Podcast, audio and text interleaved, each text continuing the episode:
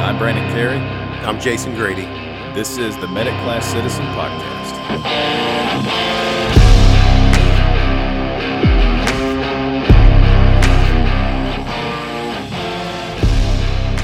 All right, everybody, welcome back. So uh, today we have a guest that needs no introduction, and if you do need an introduction to him, just go back a couple episodes and uh, watch where we intro or listen to where we introduce Dr.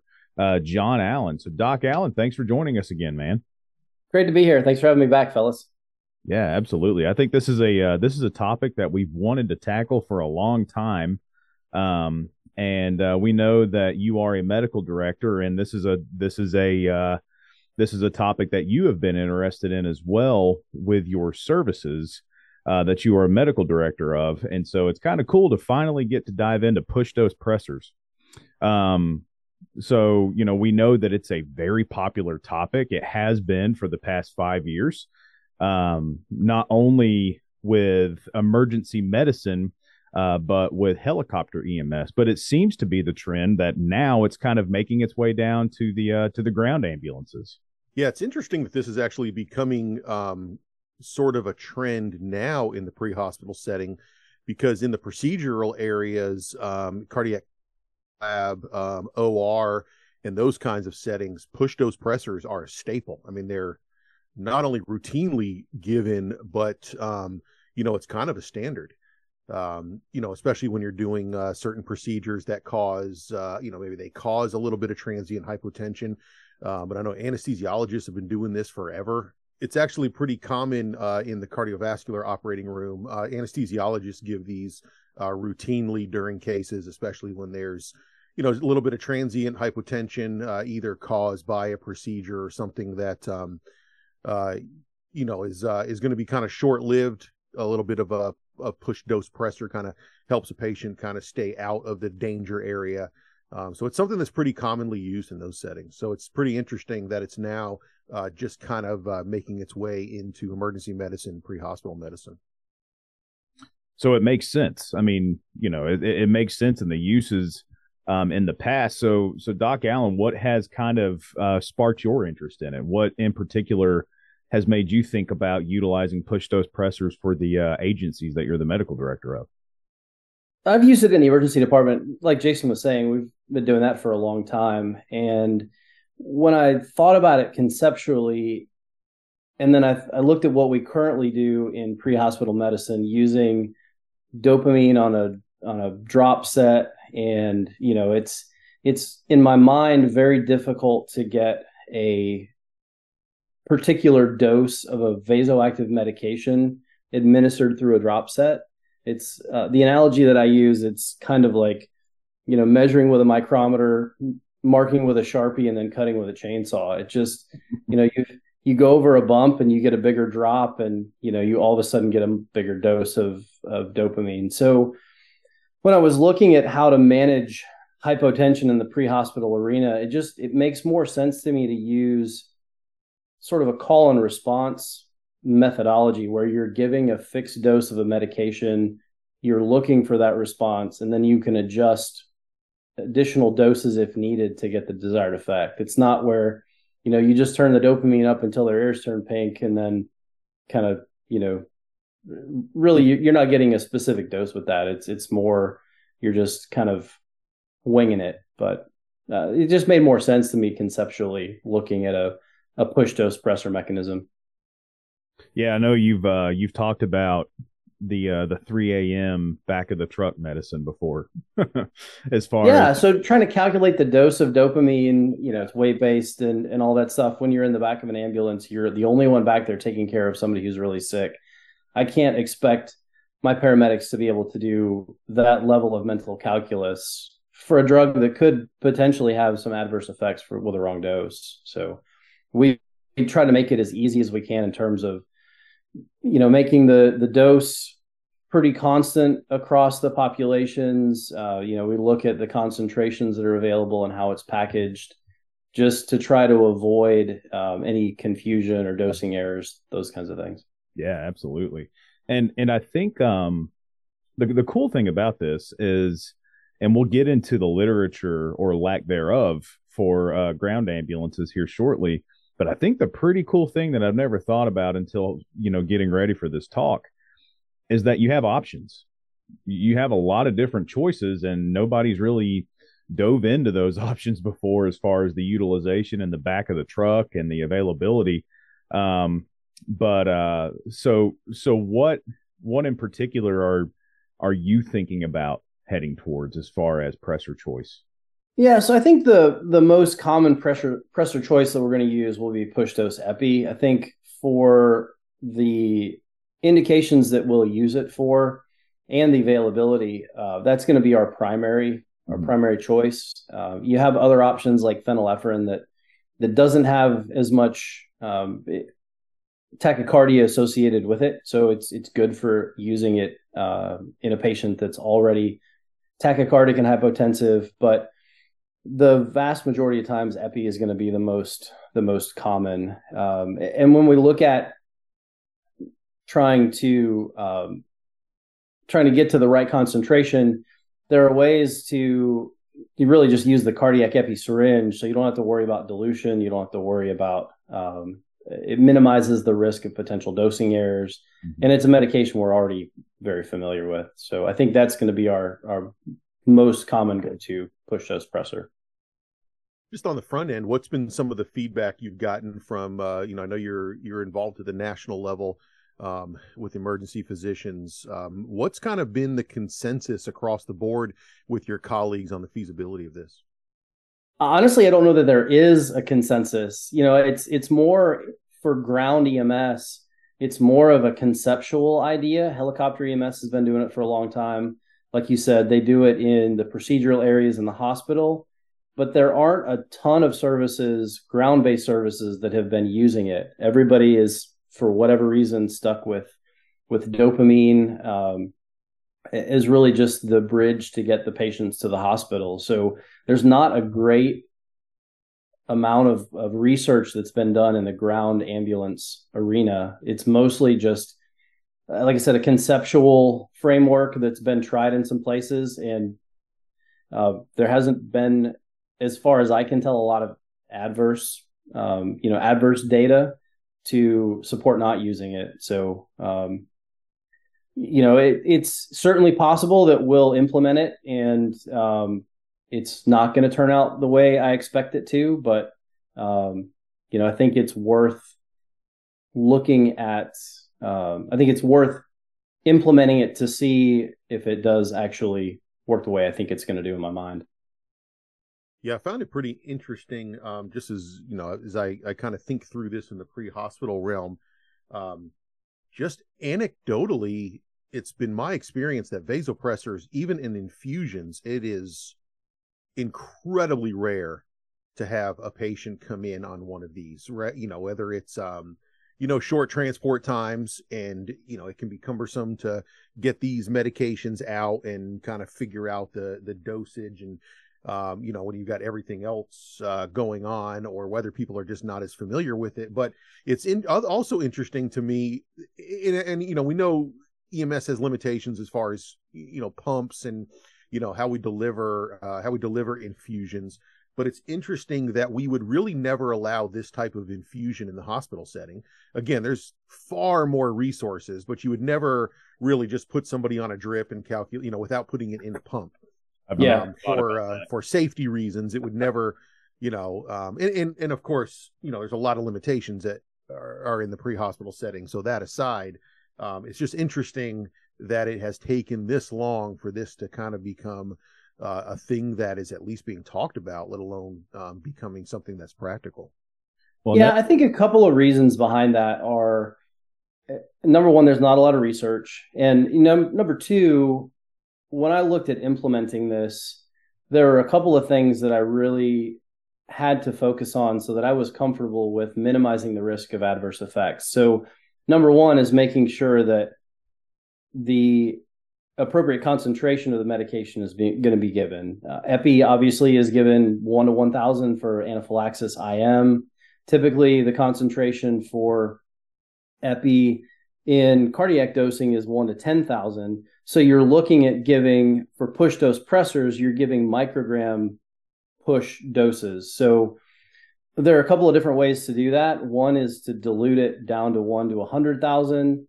So you're giving, um, you can get that small microgram dose. The problem I see with that is if you're giving, if you're trying to give, for instance, 10 micrograms with a 10 ml syringe, and you're trying to give 10 micrograms in an ml, it's really difficult in my mind to not give either nine or 11 or eight or 12 because there's a lot of play in the markings on the syringe and giving a milliliter of of medication through a syringe in the back of a bouncing ambulance.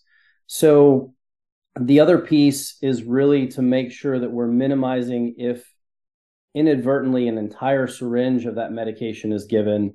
We're minimizing the amount of medication that's in that syringe so that if you get 100 micrograms total of epinephrine because you accidentally push the whole syringe you're probably going to get some adverse effects but it should be fairly short lived whereas if you're hooking up the 1 to 10,000 1 milligram syringe that we would give for cardiac arrest doses that's going to be a problem if you inadvertently give the whole thing. So those are the two pieces that in my mind we really had to figure out before I was going to be comfortable implementing this in the uh, in the service. And so this is kind of a uh, a back step, or maybe this could be a leap forward. I'm not really sure, but I'm just going to ask it anyway. Jason, you've been teaching EMS for decades now.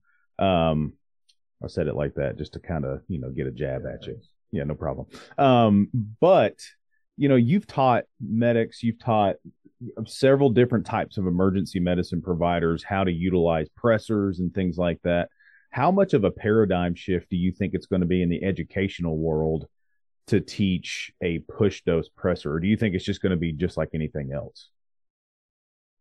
Yeah, that's a good question. Um, and that was I was kind of asking Jon that uh, what what if there was any kind of pushback on that. I think you know you're going to get um, varying um, degree of responses. You're going to get some of your old folks that uh, are probably going to say, "I don't ever use a pressor anyway because I'm close to the hospital, or I'm never going to do that."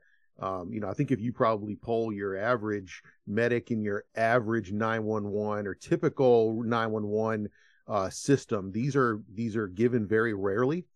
Um, but um, I think the uh, the reason that this could work is to play on that wire pressors not given. Um, you know they're cumbersome. There you have to remember the the dosage. You know we te- you know when you come out of school and you learn the clock method and you learn all the stuff with Levophed and and all that. You know it makes sense until you walk out the door, and then it doesn't make sense anymore. And like you said, at two o'clock in the morning, um, you know, are you just given a little bit until you uh, until you see a result and then figure out uh, how much you're you're giving. Um, I think, or you're just, or you're just turning your head and cycling the cuff again and sort of ignoring it because you're five minutes out and you don't want to mess with it. So exactly, exactly. Um, and so no, I, I mean, I think there is the potential here. If there's if it's gonna work, this is the potential to make it work. Not to add another pressor, not to try to figure out um, you know, let's put vasopressin on and, and let's put Neo on and let's put all these other ones on you know, I I think um, Jon, as you said, use utilizing something that we already have, um, and uh, figuring out, hey, do we keep the same concentration? Because I, I, honestly I do worry about the concentration piece. Uh, I think that's yeah. we should probably so, talk about. On that on that note, one of the things I actually just listened to uh, a podcast. I've plugged him before, but Scott Weingart's EMCrit. They just had a little episode about push dose epi and his concerns are the same. The total amount of medication that's in the syringe you can deliver and then the accuracy that you can deliver that medication with. So one of the things they talked about was drawing up out of the cardiac syringe the 1 to 10,000 epi into a 1 cc insulin type syringe. So insulin you're giving very specific doses of insulin on the unit level so that same type of syringe will allow you to give microgram level doses of epinephrine. And because you're only pulling up 100 micrograms into this 1 ml syringe, eh, like I said, you can give 100 micrograms. It's not going to be great, but it should be fairly short lived and, and shouldn't have significant adverse events. So that's the the direction that we're going in terms of the equipment to minimize the potential for dosing errors and minimizing the potential for overdoses. Yeah, any Yeah, I really like that, and that's important. I think that's a uh, and that that's a thing that we we don't typically do, um, but I think that's uh, almost a man should be a mandatory Mm. uh, thing. You know, kind of like using a sixty drop set. I mean, you, could you do it with a ten? Sure, but it's not going to be as accurate. You're not Right. going to, you know, well, and the other the other common method, right, is to pull up a milliliter out of the uh, the cardiac syringe, the cardiac epi, and then diluting it with nine cc's of saline, so you get to the one to one hundred thousand concentration. But you know that's like three extra steps, all of which have the potential for you know, do you draw up a cc and a half of the epinephrine instead of a cc, or do you not put enough saline in? And so now you know it just introduces so many potential Yeah. sources of error where if I'm just drawing up one ml out of this cardiac syringe and I'm not diluting it, I think it just minimizes the risk for those potential errors. Yeah, I agree. And I've heard of other services utilizing something like a three way stopcock to push pull what you need. But the problem with that is if you if you're not really truly paying attention, it's three o'clock in the morning and you're trying to get this done um, in a in a timely manner, you could be pushing and pulling in the wrong direction and completely Yeah. misdilute it. Absolutely. And you know, in my mind, like if if somebody is going to end up giving more than 100 micrograms of push dose epinephrine, I really want them to have to think about I'm going to have to go back to this syringe and draw another cc out of this cardiac epi before I give it. If you've already given 100 mics, then there needs to be another mental uh, speed bump that says, "Hey, maybe I'm not doing what I'm supposed to be doing." you know that's a good point too especially in the real world of uh, you know we get these sick patients you've got two or three people in the back you know let- let's say even they're all uh, they're all paramedics and the lead medic says okay we're going to give a uh, a um, we're going to give a pressor hand me that medication and there's an assumption that there's you know one milliliter uh, or you know uh, one milliliter of epi and nine milliliters of saline in there and it turns out it's a full Bristojet of uh of epinephrine. You think you're given, you know, you think you're giving uh, a tenth of that. You're really giving the whole thing, and I think it just, uh, um, you know, just way too many errors can be introduced there. Yeah, and I want to toss you a kudos real quick, Doc, because uh, you know it's it, it's really awesome when people are aggressive. Whenever medical directors are aggressive and they they try to move forward, but it's even better whenever they're safe about it at the same time. I mean, it, it seems like you're really trying to vet this out and and taking precaution as much as you possibly can. So Well, that's the that's the number one thing, right? We've talked about push dose pressors now. Uh, I I can't remember how many meetings going back, but it's been months that we've been talking about implementing these, and we've gone through I don't know how many protocol revisions where we'll put something up, we'll look at it for a couple of weeks, and I you know, we just poke holes in it because it's it's got some source of error that we didn't see. So um, we've really gone back to the drawing board on multiple occasions to make sure that this is as easy as possible for the the medics in the back to use and as safe as possible for the patients uh, because that's obviously paramount to everything else so So and I think going back to another point that Jason made, Yeah. you know, I think this is going to be a, a very um, low frequency event, right? I mean, the the number of times that I think this is going to get used is is probably pretty low.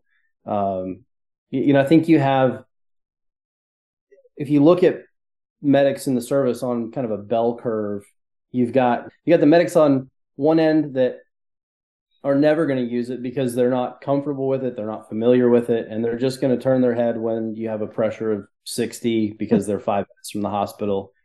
But then you've also got the other end of the curve where people may use it because they have it either appropriately or inappropriately. So it's really a matter of of kind of striking the balance between efficacy and safety uh, and, and tailoring it to fit both of those populations of of members of the service.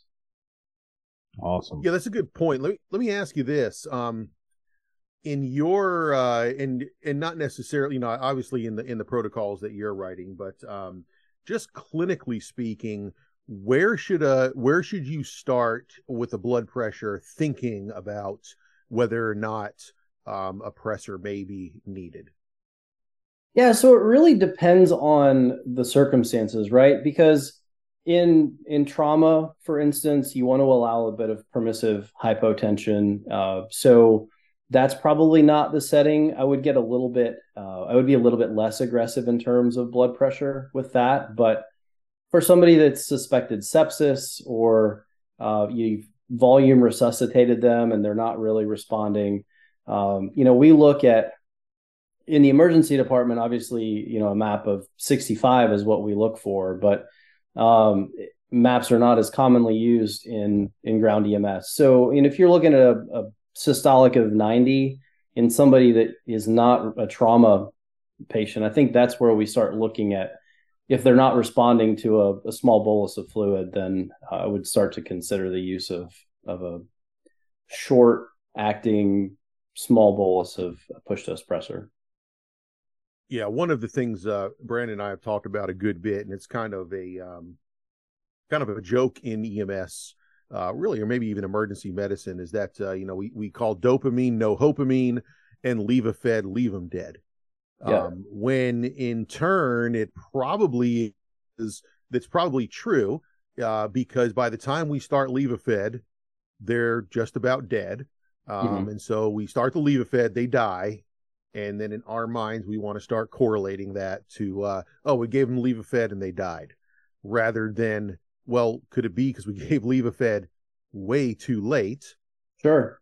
And I think that's one of the other reasons that I was really looking at trying to introduce this is because the sooner we can get those patients perfusing appropriately. Now, I mean, obviously, you're going to get some some distal perfusion issues from the vasoconstriction from the the epinephrine, but you know, if you can get their central circulation perfusing earlier, I think you're going to minimize shock, the downstream effects of shock of acidosis so the earlier we can get that syndrome treated, I think in my mind, conceptually, there's potentially a better outcome. So is there a use for this in the pre-hospital setting um, to avoid shock?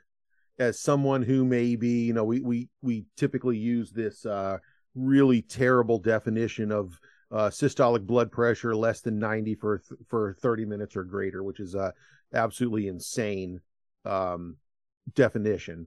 Uh, should we be looking at things um, aside from uh, bl- uh, systolic blood pressure specifically? And what I mean by that is, um, do you write into your protocols things more than just blood pressure, altered mental status, um, you know, signs of poor perfusion with a blood with a blood pressure of a hundred? um, with a patient with hyper, uh, hypertension typically is that an appropriate patient to start on a low dose pressor?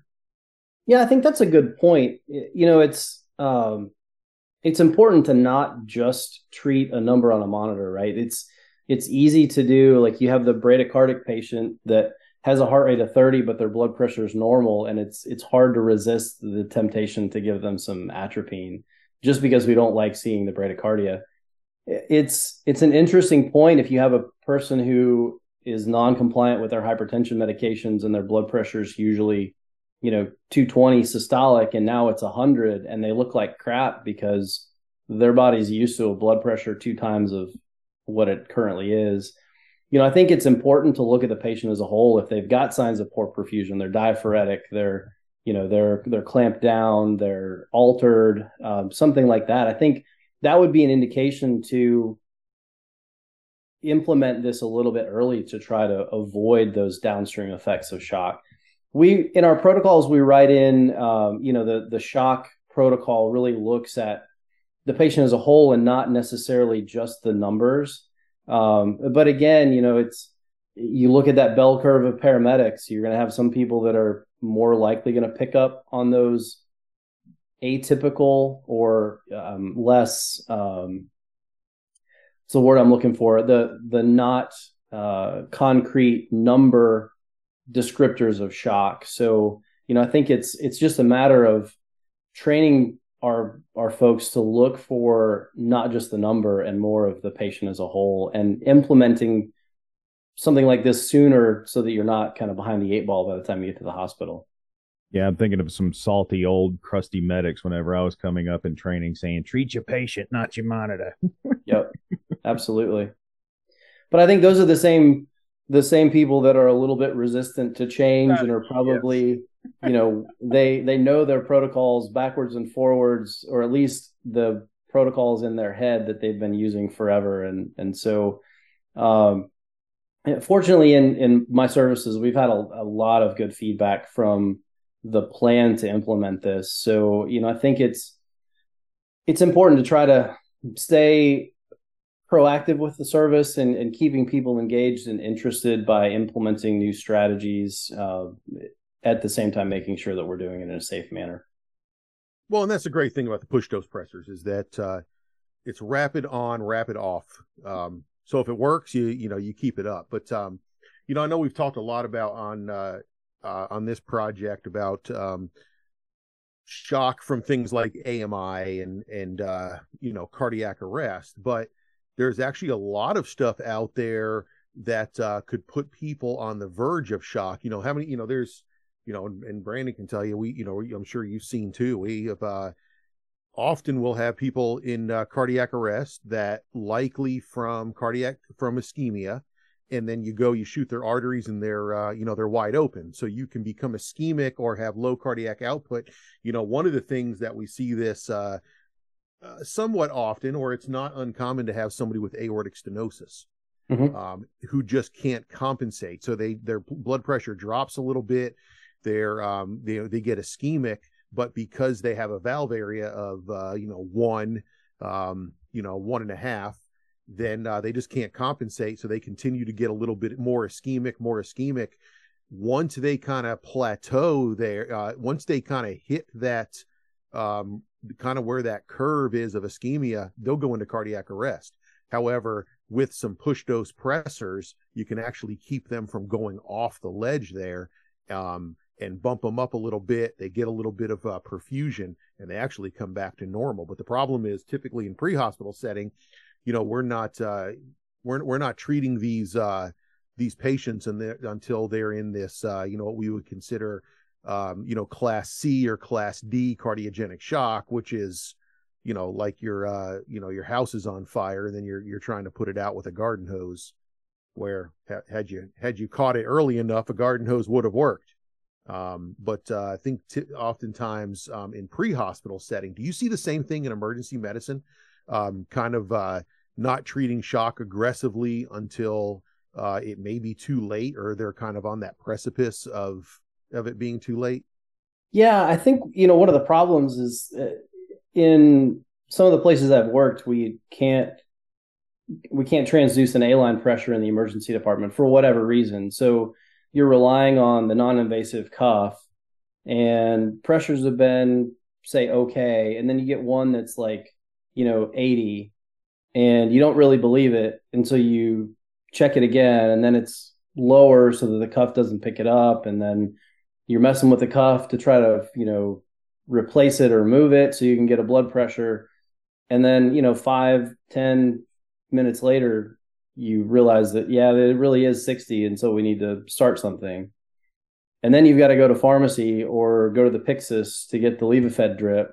And you know now you're 15 minutes in because then you've got to put it in the pump and program the pump yeah. which takes five minutes. So I have a fairly low threshold for, at least in the patients that I see in the emergency department, for giving a little push dose of something just to try to augment their pressure to get them over the hump until we can get an infusion started. So I, I think you're exactly right. I mean, obviously, the sooner you can treat that shock syndrome, I think the the less likely you are to get in that sort of self perpetuating cycle of worsening shock, worsening perfusion, worsening shock, which causes worsening perfusion, and then so on and so forth.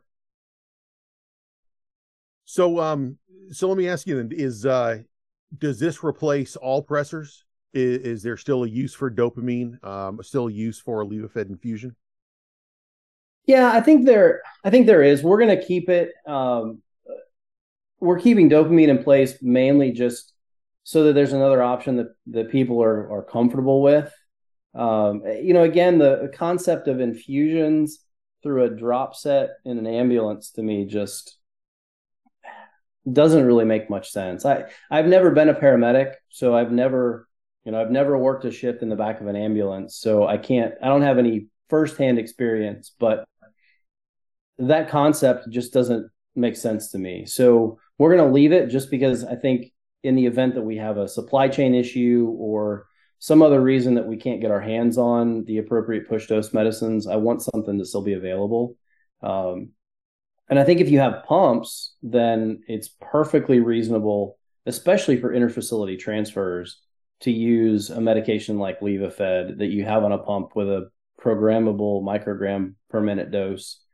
Um, but at least for my services, the the goal is to move toward push dose pressor doses instead of putting people on um, a, a, fairly inaccurate in the the microgram dosing scheme of uh, of using a drop set. So, with that being said, um, you know, we're talking about different properties, talking about rapid on, rapid off. Um, let's if you don't mind, let's kind of briefly go through, I guess, the the three main choices that folks have uh, have been, you know, there's been a buzz about. Um, seems to be epi, phenylephrine, and norepi are the the three big choices. Uh, but like you're saying about holding on to dopamine, um, you know, that's uh, you know, it's there's more and more reason to be more acquainted, better acquainted with these pressors.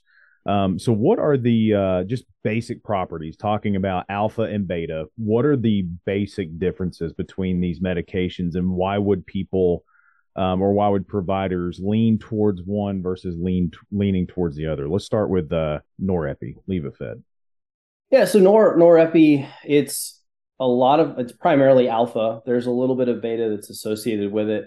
Um, so it's obviously the pressor of choice with all of the sepsis trials. Um, it's the one that we most frequently will use in the emergency department. It's not commonly used as a push dose medication. It's it's more commonly a continuous infusion. Uh, I think mostly because of the way that it comes packaged. It comes you know prepackaged in a bag, and so it's not really you know you get 250 cc, so it's not really set up to draw out one milliliter of that to give small push doses in the back of an ambulance. Yeah, and the uh, math is uh, not that simple either. It's what 16 mics per ml typically. Yeah, it's yeah, and again, that's all based on how the the um, dictionaries within the pumps are set up, and so the nurse just has to go in and pick you know norepi out of the the list of medications, and uh, so know I think you're going to see that most mostly in the emergency department on an infusion pump, but again, it's it's primarily alpha with a little bit of beta.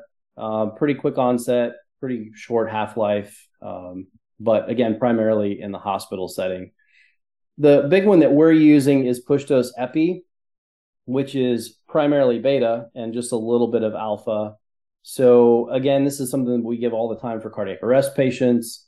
Um, you know, it's it's really familiar to everybody. Everybody knows how epi works. Um, the issue with epi is that you get a you can get a fairly strong rebound tachycardia from giving it just because of all of the beta effects. So if you have somebody who's already tachycardic, like a rapid AFib patient that's got a heart rate of 150, but their pressure sucks, epi's probably not the best choice for those people because they're already tachycardic. So um, but the benefit to epi is it's widely available. Again, we can we can pull out a milliliter out of a Bristojet, a cardiac Bristojet, and we can use that for our push doses. So um, it's it's something we can rotate out. The other the other thing that we are looking at from an operational, a capital expenditure perspective, we didn't want to go with uh, custom formulated, compounded one to one hundred thousand epi which would be the safest if that's the direction you're going to go because you know those custom compounded medications have such a short half-life and they're expensive and being something that we're probably not going to use very often we wanted to make sure that it wasn't just going to expire and we'd have to reorder it. So using the cardiac bristojet we can just pull a milliliter out. We have it in a separate kit. If that's about to expire we just swap it out. So um, it just from a capital expenditure perspective it makes a lot more sense to use it that way. Oh yeah, like a lot of things with EMS, just because you know there are a lot of better things out there. They're just not available, you know, to EMS. And you think of some services that have, uh, you know, dozens and dozens of uh, of ambulances trying to to do all that and and swap those things out can be a logistical nightmare and and really just not feasible. But the one thing I want to point out with Epi too, all as well, is that uh, to remember that you know when we give Epi in mics um, intravenously like that, it's not the same uh, mechanism of, or it's not the same action as if we're giving a milligram one to 10,000 or, or even 0.3 milligrams. Um, you know, when you just get that just massive beta effects that they really are, you know, it is a pressor. So it is mostly a- acting mostly on alpha when you're giving it in, uh, in the push dose or in the drip. So, yeah, that's a good point. That's a good point. In those small doses, you get less of the the massive beta effect. Um, it's still there, obviously, so you want to be aware of it. But yeah, well, that's, a, that's an excellent point. And that's why I I, re- I, really like the epi. You know, we we've um we've talked a lot about cardiogenic shock, and you know, and when we talk about um, things like blood pressure, blood pressure is a component of uh, of heart rate and stroke volume. And you know, obviously, if a patient's have massive um, a massive MI, we want to decrease the amount of um, of oxygen demand by increase. You know, we don't want to increase the heart rate um, all that much, but there are some times where we do want to kind of give it give it a little bit more squeeze, a little bit more uh, stroke volume, which you know can potentially increase perfusion um, and uh, increase cardiac output um, that way. You know, minimizing the uh, oxygen demand, but I do think that's why Epi's a, a really great medication for for these types of patients in shock. And especially things outside you know outside of um, cardiogenic shock where we're not really worried about the oxygen demand in the heart um, you know septic shock and and and those things like that. So i think epi is a really great option awesome so yeah. let's yeah. uh, let's say a perfect world uh cost not not a obstacle concentration not an obstacle walk us through phenylephrine or neosynephrine. Uh, what, what's the primary difference there? Yeah, so Neo is great because it's all alpha. It's um, it's almost 100% vasoconstriction, so there's really essentially no effect on heart rate. Where I first started using this was again that rapid atrial fibrillation patient that's tachycardic and hypotensive that you can't really rate control because like Jason was saying, if you you know you try to control the rate, then you're all of a sudden you're dropping their stroke volume and you're dropping their cardiac output. So um, we use the the neosynephrine, the phenylephrine, to get that heart rate control or that blood pressure augmentation without affecting the heart rate, so that now we can get their blood pressure up, and then we can rate control them with another commonly used agent like diltiazem or a beta blocker um, so that you can get that heart rate control without um, without making them go the other direction. So phenylephrine is great for those already tachycardic patients that are hypotensive or you need to get a little boost of blood pressure to be able to control the heart rate. And now historically, uh, for for you and your services in particular, that was originally the uh, that was originally the goal, wasn't it? kind of going towards Neo. Uh, walk us through some of the obstacles that you faced.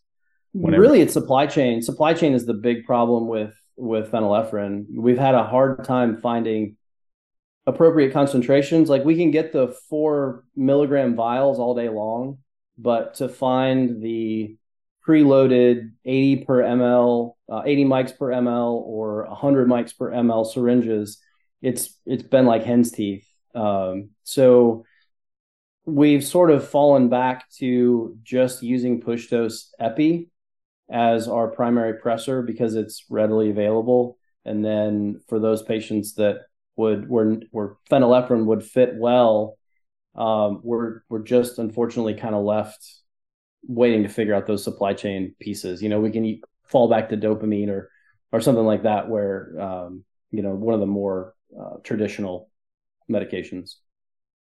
Yeah, I would imagine for the number one, the the number of times that you're actually going to need it is very low. Yeah. And then to be able to, I mean, you know, to try to outfit all trucks like this, some of some of this stuff has to be refrigerated too. So trying to just the logistics of of having neo sticks and they, you know, they expire and um, you know, and and really, I think the safest way is to have them kind of pre-mixed. Yeah, so absolutely. Trying, That's trying yeah. to mix because you know we we we uh, you know we and I think we a lot of us do this in medicine. We start saying, uh, "Well, how much did you give?" "Oh, I gave one amp." Like, mm-hmm. well, how much was that? You know, um, and I know in uh, you know Brandon in, in initial education, I mean, we hammer people on this. Like, no, you didn't give one amp. You gave this much.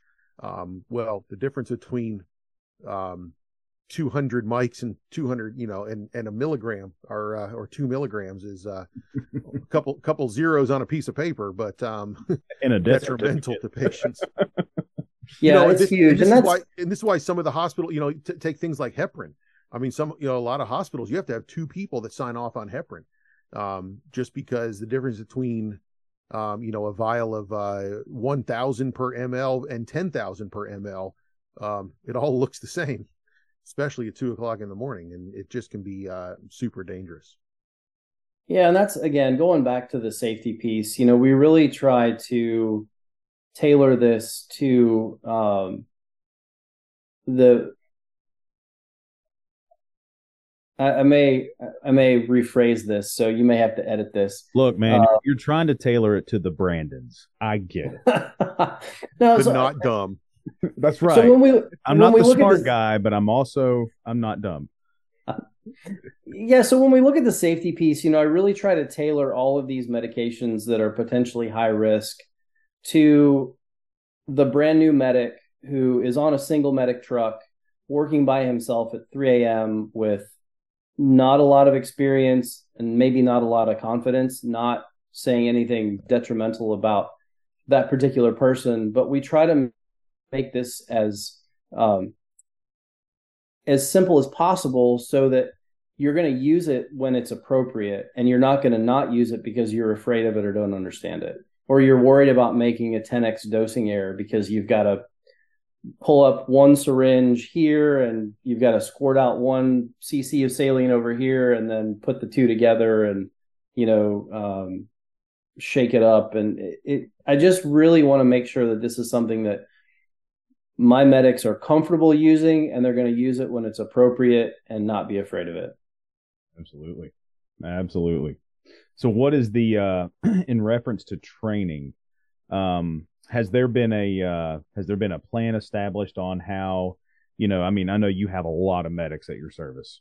So is it just a um just an in-service training, you know, at the academy or how what's the plan to kind of update everybody on something this this significant. I mean, it's a big change. So I'm very fortunate to have a training center that is very proactive, is very um, forward thinking, and uh, can roll things out much more quickly than I would have ever expected. So, fortunately, a program has already been developed by other services that we've taken and tailored to our specific protocols.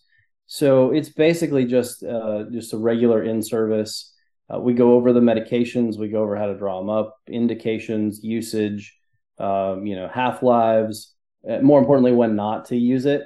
So uh, it's really a fairly I don't want to say it's a simple process, but it's a process that we've done on multiple occasions with new protocol changes that uh, that I think can get rolled out relatively quickly. You know, it's not something where we're going to roll the protocols out and then tomorrow flip a switch and everybody's going to be getting push dose epi but um, you know it's it's not something that's going to take us 12 months to get through the entire service to get rolled out do you have any plans to do the opposite of that of recognizing when maybe it should have been given and it wasn't and then just to kind of reinforce that hey this would have been a great idea a great opportunity to give it yeah, so that's a that's another good point. The QI QA piece is is critical. So obviously, for any new intervention, we 100% QI those charts for the first, say, you know, six months.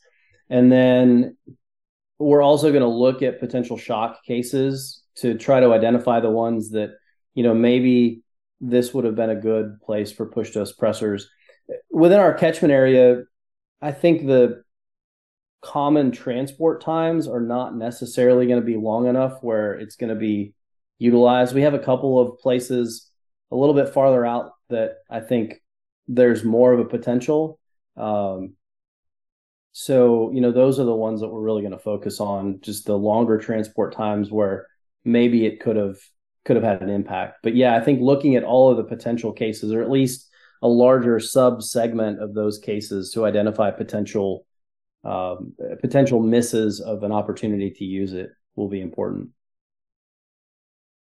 And then how how important is this to work within a um, a system of care? Like what, what if others want to implement this? What what are some of the things that you've done with working with some of your local hospitals or or um, uh, kind of specialists on either feedback or um, you know the importance of of the hospital knowing not you know knowing what you're doing, not necessarily you know you having to get their blessing um, but uh, just being aware of what you're doing. It's always nice to play well in the sandbox with the people that you're delivering patients to. So uh, the last thing i want is for one of our crews to roll in at two o'clock in the morning with a hypotensive patient that's gotten push dose pressors and the ed doc is like wtf mate? Where did this come from? So we've we've tried really hard to be proactive with the emergency departments, letting the medical directors know so they can let their their staff know, and then also going to the committees at the various hospitals, the cardiac care committees, to let them know that this is something we're looking at doing, where all of the downstream stakeholders, the cardiologists, the intensive care physicians, the cath lab people, so that they're aware of of what we're looking at doing so that it's not completely out of the blue. Awesome. Well man we've we've we've kept you for a while. Um we're gonna let you go but i want to see if you'd be interested in after about a you know let's say a year after implementation and go live you know come back and share your uh your experience with launching it uh maybe share some case studies with us some qi process um, specifically about these push dose pressors. You'd be interested in that? Absolutely. Yeah, I think it's uh, it's important to add to the paucity of research that's out there, whether or not we decide to formally publish it or not. I think it's it's going to be important to develop that data set because at the end of the day, this may be something that sounds good in my head, but when we actually deploy it into the service, it doesn't really, you know, doesn't really make sense. So that's it's going to be really interesting to see what the data show us after the fact. So I'd love to come back in a year or so and we can rehash it and see if uh, see if it actually worked like I thought it would. Right on, brother. Yeah, I know. I want to kind of just make one final comment. Um, you know, you you mentioned, and and I completely agree that you have to write protocols for um for not only the seasoned medic but for the the new medic that's going to be there by themselves um, and uh, not making it either too too complicated of a uh, of a protocol or too complicated of a means to be able to administer the medication. Um, one of the things that I think, and, and Brandon and I have talked a lot about this, that have held us back in um, pre-hospital uh, medicine is we go so far with that concept of, well, if so and so can't do it, or so and so service, or so you know an area of the state or an area of the country can't do it then nobody should be able to do it. And i think that's another way you know so you know i think having medical directors like you who are well involved well informed um, to be able to do this and do it safely and then measure it and see if it's the right thing i think is a fantastic model for um, how we need to be doing this um, one of the one of the uh, one of my uh, I consider him a mentor, um, Tim Henry, who developed one of the first um, STEMI systems. Uh, kind of a, a, a light bulb moment for me was when he uh, I heard him say once that um, it's more important to have a protocol than to have the right protocol, um, and that we should just put you know we should put it out there, we should do it safely, but we should measure it. um, you know, so I appreciate what you said of, you know, we might look at this and go, maybe this isn't the right thing, or maybe we look at it and maybe, um, maybe, um, uh, not the right way to go, but we're not going to know that unless we can go out there and, uh, look at it and, and actually do it. But, um, you know, there's lots of people that want to do it. There's lots of services where lots of training centers that want to do it, but really it's going to come down to people like you, um, that have the trust in EMS and have, um, kind of the, uh, the background, the and the academic ability um, and the clinical ability to be able to implement something like this. So on uh, on behalf of EMS everywhere, I want to I just want to thank you personally, and I hope others uh, listen to this and kind of uh, either model a, li- a, little bit of after what you're doing, or to go out and find people um, that are uh, are willing to be as passionate and involved as you.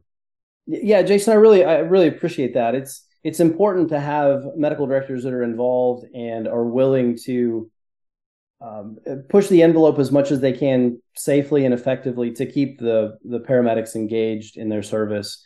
Uh, but it's it's also important to make sure that you look at the data to figure out if something's going to work or not. Because if it's not working, the last thing you want to do is just to leave the protocol in place forever and then uh, you know, it's either not going to get used or it's going to get used inappropriately someplace. So, um, yeah, I'm I'm really fortunate to be involved with services that are are forward thinking and have really had some some leaders that uh, that came before me.